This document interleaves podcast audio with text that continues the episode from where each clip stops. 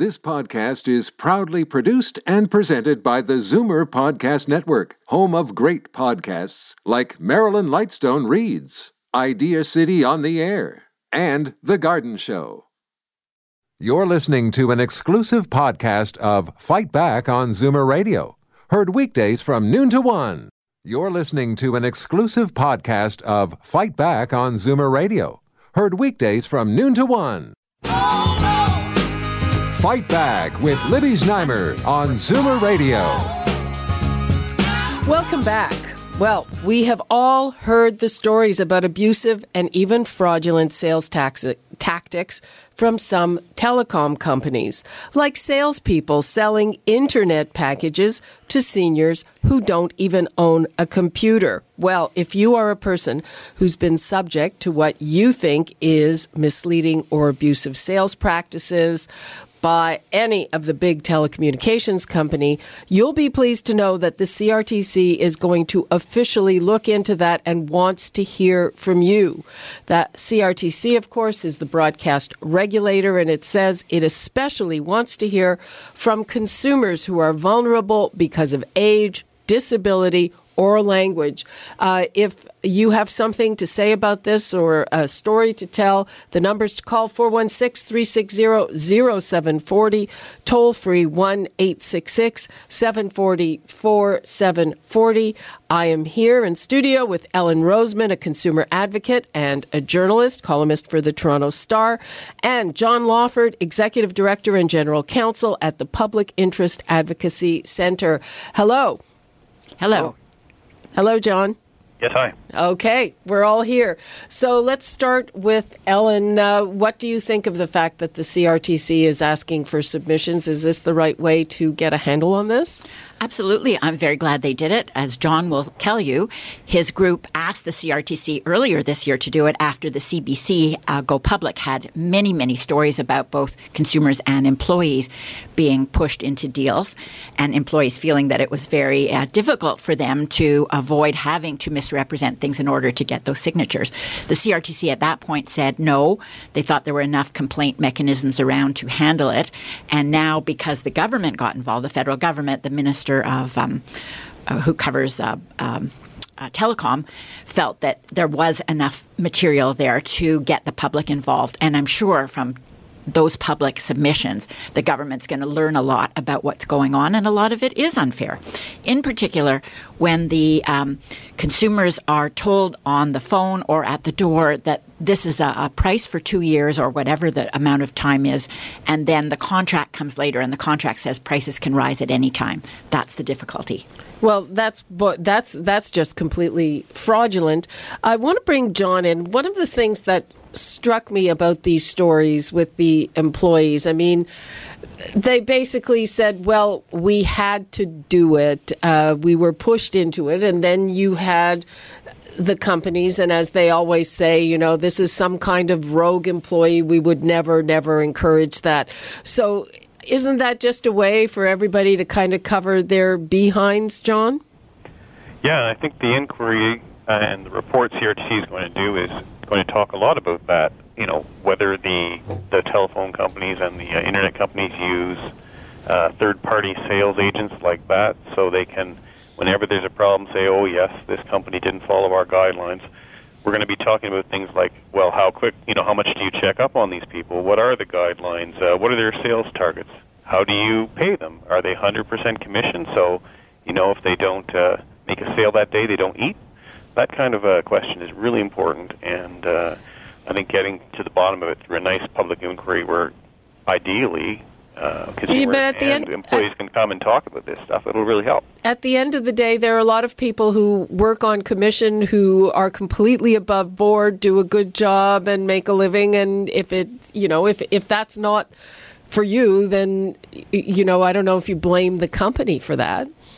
Well, the, uh, the the inquiry is going to get to the bottom of this and see if, for example, um, people who are working on commission or who are on salary are using tactics that consumers feel are unfair. And we've heard a lot of complaints at our office and through uh, the media as well. We've seen people believe, as Ellen pointed out, for example, they've got a price that's quote unquote guaranteed for two years and it changes after four months.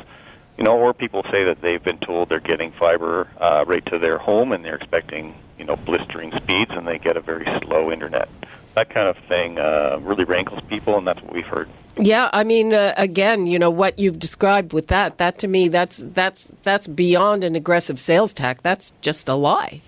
Exactly. And then they know that if the customer finds, for example, they were promised certain channels on the TV and they don't have them, when they try to call those big telecom companies, they're on the phone, they're waiting, they're hard to get a hold of.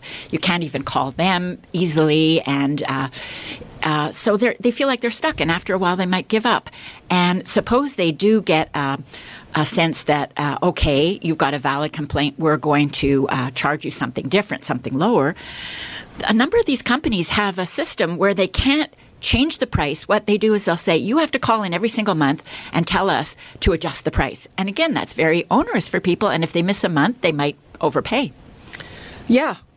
I mean, I think uh, I, I've got to get to these phones because they're they're filling up. But but sometimes the only effective thing to do is to call and say, uh, unless you fix this, you can disconnect me because uh, uh, they don't like that either. So let me just have a look and see who is first here. And we have Natalie in Toronto. Hi, Natalie.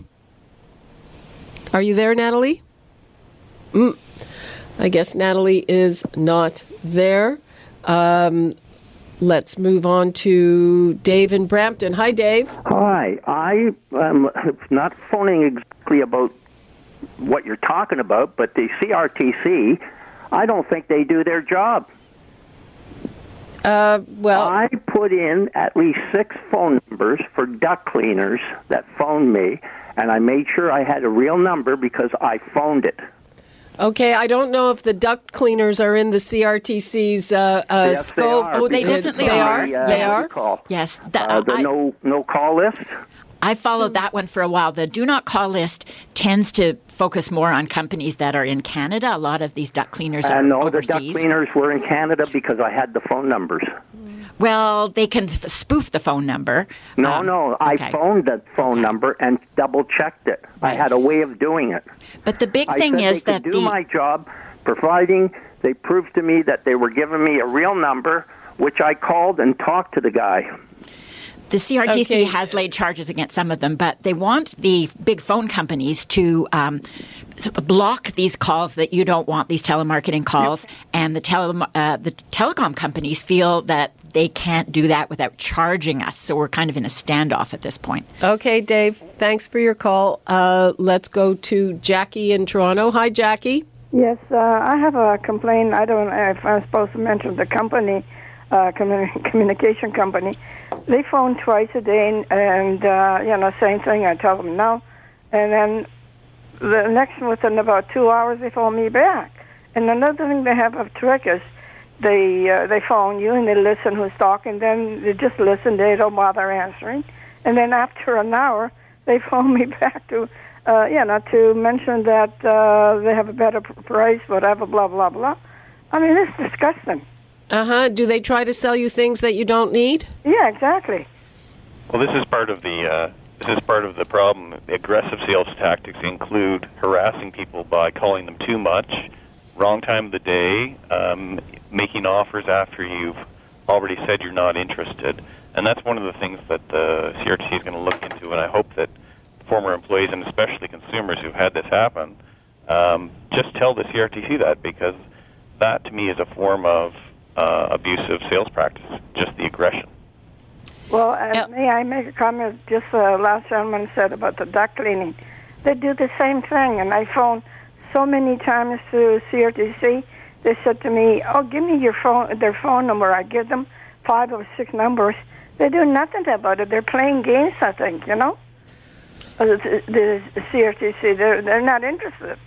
They've got a lot of those to, to look after, and I would hope that they're getting to them. I know that they triage those so that the more complaints they get about one company, it goes higher on their list of enforcement. But believe me, they've got lots and lots of those complaints, and they're Yeah. just churning through them. Yeah, I mean, so many complaints, and as I said, they don't do anything about it. Anyway, thank you very much for your uh, talking to me. Bye-bye. Okay, bye, Jackie. Ellen, you Yeah, look the, like you the want to say big issue just in the last couple of years is instead of just using the phone or email or whatever to get a hold of you, the big phone companies are going door to door. And we know that especially for seniors, this is a difficult process for many people. We don't like seeing strangers at our door. Sometimes if they get themselves in, they can be very persuasive. They don't have the information that we need. They're they're just giving us, you know, something to sign without any of the contract terms. What about the Ontario law banning the door-to-door sales that just went into effect? That only covers things like furnace rentals, water heater tanks, you know, home services. I don't think this covers the telecom, does it, John?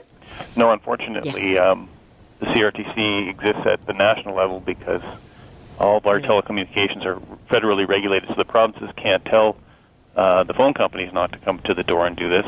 It's a bit of a push-pull legally, but um, Ellen's quite right. Once somebody starts doing door-to-door sales, those require special scrutiny because you're really um, in a vulnerable position um, right at the door. You're not expecting to be having something sold to you, and that's why there's special rules for water heaters and such as she mentioned in Ontario, and it should be, I believe, the same kind of Yeah, just don't answer the rules door. federally. Yeah. Uh, we've got to take a quick break, but we will be right back with more on this very important topic, and we're going to take more of your calls. We'll be right back. You're listening to an exclusive podcast of Fight Back on Zoomer Radio, heard weekdays from noon to one. Fight Back with Libby Znaimer on Zoomer Radio. Welcome back. I am with Ellen Roseman, journalist and consumer advocate, and John Lawford of the Public Interest Advocacy Center. We're talking about the CRTC's call. They want to hear your stories. If you have been subjected to overly aggressive or fraudulent sales pa- practices by telecom companies, going right to the phones, we've got William in Toronto. Hi, William. Hi.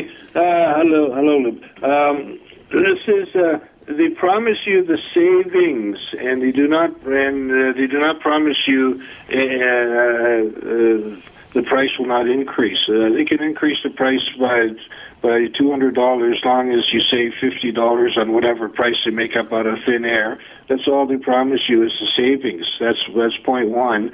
That, that that's that cannot be allowed to take place. Second is.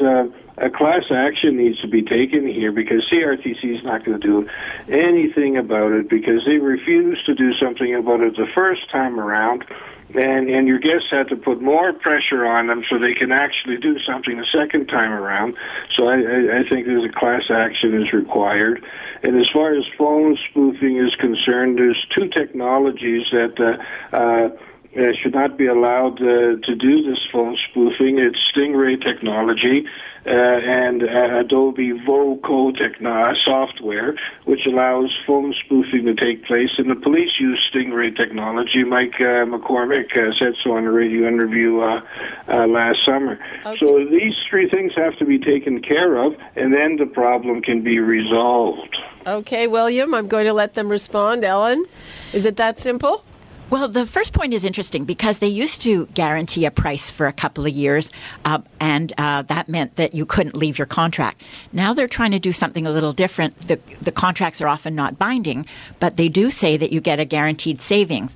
But because you're coming out of a guaranteed price environment into guaranteed savings, you don't understand this. It's very misleading. Confusing, yes. And customers don't get it. And unless you see things in writing, you're not going to know. And often you don't see the stuff in writing until you've already signed the deal. Wow. Yeah. Good So point. guaranteed savings. And I think uh, that William was right. Yeah. They just make up a price. The price has gone up. I mean, you know, frankly, the amount that you end up paying for those bills, it's huge. John, and the bills go are ahead. going up partly because the TV, um, everybody's cutting the cord, so they're having to raise prices on other services because their TV business is going down. Yeah, I just want to talk about William's second point.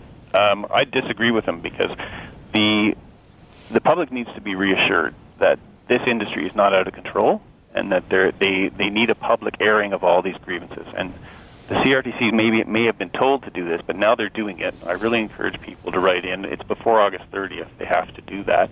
Go to the CRTC webpage. You'll see it's the first thing on the top.